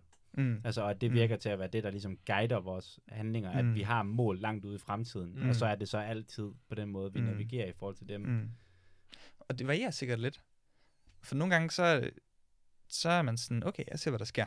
Så tager jeg den derfra agtigt. Altså sådan, Ja. der er en balance der, også alt efter, øhm, sikkert alt efter, hvor forudsigelig verden er omkring mig. Altså, så hvis jeg laver en plan, men er en meget uforudsigelig verden, så Klart. kan jeg ikke bruge så meget mere, Ja. ja. så bliver jeg nødt til at være åben, eller sådan være, være mere reaktiv, faktisk. Mm. Det er spændende. Mm. Apropos også, at Mm. Peterson er jo en, der gør ting mærkbare ofte. Mm. Mm. Altså, han er næsten, næsten poet i, Det må man sige. i hans, øh, altså, han måde at snakke om tingene på. Det er derfor, tror jeg, han bruger det der religiøse sprog, fordi det er meget, det har i lang tid været brugt til det. Mm. Altså sådan, yes, der, du, kan, du kan sige, øhm, følg din ledestjerne, for eksempel. Jeg tror også, han bruger den idé med stjernen, man følger ofte. Og det giver intuitivt mening til rigtig mange folk. Meget mere end at sige, tænk så mange timesteps ud i fremtiden, du kan. Og, Ja, og du ja, sådan- ja, ja. Ja. Minimer din free energy. ja, sådan, ja, ja, ja, ja, ja, ja. ja, ja. Ja. Folk bliver nærmest snarere demotiveret af at få Mm. forklaret verden på den måde, end de Mm. bliver motiveret. Mm, mm, mm. Altså, du kan ikke... Du, altså, ja. Det er i hvert fald sådan, jeg har det. At, mm. At du, når du forklarer mig, mm, hvordan jeg er igennem free energy. Mm. så har jeg det som om, at jeg lige så godt bare kunne skyde mig selv. Mm, Altså, fordi det er sådan lidt af ligegyldigt, mm. på en eller anden måde. Sådan, Nå, okay, jeg er bare endnu en... Altså, du ved, man bliver jo bare sådan mm. lidt Mm. til endnu en organisme, der lever mm. Mm. efter nogle regler. Sådan, Mm, mm, ikke? Altså, der er ikke noget, der er ikke noget motiverende i den, Mm. i den fortælling overhovedet. Altså, sådan, Mm. Ja, der er ikke noget... Der er ikke sådan fri vilje Mm, mm. rigtig. mm. Mm. Altså udover at den, der er lidt sandsynlighed i, hvordan den... Altså sådan... Ja, og der er ikke... Øh, det bevidsthed, sådan en rigtig oplevelse, er det virkelig en... Er det med eller ej? Det er sådan lidt et spørgsmål også. En redning er at sige, det er en måde at snakke om mennesker på. Den har nogle fordele, Ja. men den har også nogle ulemper. Og en af dem er, at du, det er fandme svært at gå ud og øhm, udleve det. Mm. Man kan lidt, og det er måske, fordi jeg har efterhånden hørt det så mange gange, når man kan være sådan, åh, der var jeg ikke helt aligned med Benjamin. Fordi han, øh, han troede, jeg mente noget andet med det her, end Ja, jeg ja, gjorde. ja. Eller sådan, uh, jeg, jeg Kender føler ikke, at min... hvis Ja. man vil sige det på den måde, jeg føler ikke, at min model matcher helt med dem omkring mig her, så jeg svært ved at... Altså sådan noget. Man kan godt, men øh, det ikke, ligger ikke op til det sådan rigtigt. Mm. Mm. Ja. Mm. Du ser tænksom ud. Jamen, jeg tænker, altså, du snakkede om det her med øh, at blande verden, og, og, og jeg er enig i, at det er da også godt at formulere sig som Peterson, for eksempel, med en ledestjerne og så videre. Mm. Men der er vel også en grund til, at man Mm. har sproget, som man har det, ikke? Altså, der er en Mm. præcision i at sige, Mm. Øh, free energy, og der er, Mm. altså som er nødvendige, tænker jeg, for mm. at Mm. på grund af, hvis forskermiljøet også lige pludselig begynder at sige Mm. ledestjerne til hinanden, så kan det altså, så kan der begynde at komme nogle øh, misforståelser. ikke? Mm. Mm. Ja, særligt når du gør noget matematisk, så er det meget lidt tvetydighed. Ja, Øhm, jeg, jeg fik at vide, så øh, øh, Dao De Jing, det er der kines, Daoisterne, den med yin og yang øh, grundbog. Og der var nogen, der sagde om den, en af mine, en af mine professor, som sagde, at den er selvfornyende, fordi den er bevidst skrevet tvetydigt. Sådan at du selv bidrager med meget af meningen Mm. mm. i den. Øh, og det betyder, at en ny person bidrager med noget andet mening, og derfor kan man blive ved med at læse den langt ud i fremtiden. sådan lidt af ideen med reformationen og kristendommen, altså at man selv kan fortolke. Mm, ja, nemlig, ja. at du selv er en del af sådan meningsskabelsesprocessen og sådan noget. Øhm, og, og på den måde bliver den ved med at være relevant. Altså man kan sige, en, der er ikke særlig mange af os, der gider at læse en scientific tekst, særlig sådan en Mm. teknisk tekst fra 1800-tallet, fordi vi har bedre måde, altså sådan, Ja, er ikke er bedre, længere. ja. præcis. Øhm, så der er et argument for, at tvetydighed kan være vigtigt i de ting, hvor vi, hvor vi sådan intuitivt har noget at bidrage med. Men jeg har også hørt det modsatte folk sige, og for eksempel kritiserer ofte øhm, psykologiske teorier for at være meget tvetydige. Og derfor så har folk alle mulige forskellige fortolkninger af den. De er ikke engang opmærksom på, at de mener noget forskelligt. Altså ligesom man siger kærlighed, så er man sådan, hvad betyder det? Alle mulige folk har forskellige idéer om det, men når jeg så prøver at lave en teori eller et eller andet, så, så bliver der den der usikkerhed i det, som er problematisk. Så der er folk, der siger, at derfor bliver vi nødt til at have matematiske modeller og skarpt defineret sprog og sådan noget, så vi kan være helt sikre på, hvad vi mener. Sandsynligvis har man brug for at kunne skifte, Mm. Hmm. øh, sådan at når jeg sidder med min kæreste og skal finde ud af, hvordan jeg skal være over for hende, så kan jeg skifte mere over i det billedlige, mærkbare, Mm. jeg ved ikke, om man skal kalde det kunstnerisk eller nødvendigvis sprog, men sådan den verden. Og så når jeg sidder og skal øhm, prøve at formulere skarpt, hvad jeg egentlig tror, Ja, så er det matematiktermerne. Ja, eller- Sige, ja. ja, ja. Hmm. Eller også, det er også det, filosofer, der er også ligesom en gruppe af dem, som alle sammen, det hedder analytisk filosofi, som jeg ikke ved så meget om, men bare at det der, hvor alt skal være helt, helt entydigt defineret. og Sådan Ja, noget. eller formaliseret, ja. Det er sygt. Frygteligt at læse. Endda. Ja. Vildt kedeligt at læse. Men, Mufufisk. ja. Mm. Ja. Hmm. Vi kunne blive ved. Ja. Mm. Og jeg, jeg har det som om, at, jeg, at vi skal... Der er så mange ting, som jeg bliver nødt til at, at spørge dig ind til, men jeg skal virkelig også tisse. ja, jeg skal også tisse. Æ, så, hvad hedder det... øh, Er, er vi, skal vi ikke måske bare sådan slutte den meget sådan prompte og lidt mærkeligt her, og så, Mm. hvad hedder det... Så må vi bare have dig tilbage igen. Ja, fordi, præcis. okay, så kan, jeg, så kan jeg lige lave sådan en teaser. To ting, som Peter med 100% sandsynlighed med næste gang. Du vil have Peter Vådes svar på. Et. Øh, hvad hedder det? Hvad er en, øh, hvad er en, hvad var det nu? En blob og en, hvad var det nu? En sig eller sådan noget. Kan du huske de der to figurer, du tegnede? Ja, den der med kanterne Ja, en blob og en et eller andet. Og hvad er det, de kalder dem? Kiki og Bubu, tror Nå jeg. ja, Bubu og Kiki. Hvem er Kiki og Bubu? og øh, er alle bølger, har alle bølger en temperatur? Det må jeg lige... Lyt med i næste afsnit med Peter Våde. Det var fantastisk at være her. Verdens bedste. så har man ikke lyst til at lytte til det. Nej, ja. ja, men øh, Peter, tak fordi du øh, vil komme, mand. Var det okay? Ja. Ja, det var. Ja. Det var sygt okay. Ja. Okay. Nå, rigtig god ting. Mm. Og Benjamin, vi skal ud og arbejde på at få den øh, syv op. På syveren op, Du og mig. op og rate, rate my pick. Ja. Vi kan måske også, og det kan man måske også, øh, hvis man vil bidrage til det. Altså, hvad, er, hvad føler I, lyttere, at Benjamin er på en skala fra 1 til 10? Det var meget interessant. Det kunne være meget fedt på Cognitive Science at lave noget, der hedder Rate My Cock. Ja. Ja, ja, ja, oh. Skal det være sådan baseret på din stemme, så? Ja. For podcastet? Oh. Sådan rate, hvor pæn han er ud fra hans stemme? Ej, eller hvor stor hans pik er. Ja. Var det ikke det, du var ude i? Ja. Jo. Ja. Ja, ja, ja. ja, det ja, er ja, det sgu ja. da altid. Mm. Og med de ord, Det er en syver. den syver. Mm. Ja, det er fint. Der er faktisk, der er faktisk forskning på, på at gætte, øh, om folk har skizofreni ud fra deres stemmeførsel og sådan Og jeg Mm. troede, jeg var Det overbevist om, jeg du skulle til at sige begge Ja, ja, ja, ja, ja, noget. ja. Jeg vil sikkert også finde en, en eller anden korrelation eller sådan Mm. noget. Dybt nyt, jeg ved det ikke. Det var faktisk mit, øh, mit, øh, dit ba- mit forløbige bachelor, mit ba- bachelorprojekt, da jeg startede på psykologi, det var at se, om man, du ved, øh, kunne se øh, ud fra folks håndstørrelse, Mm-hmm. øh, hvad for et øh, fag de studerede. Der er jo lavet den der med, med, hvad hedder det, bis, størrelsen på biceps og politisk orientering. Det vist. Ja, hvor man har fundet ud af, at jo større biceps, desto, eller store biceps equals øh, mere øh, liberal. Ja, højreorienteret. det er... Fedt. Tak for i dag. Selv tak.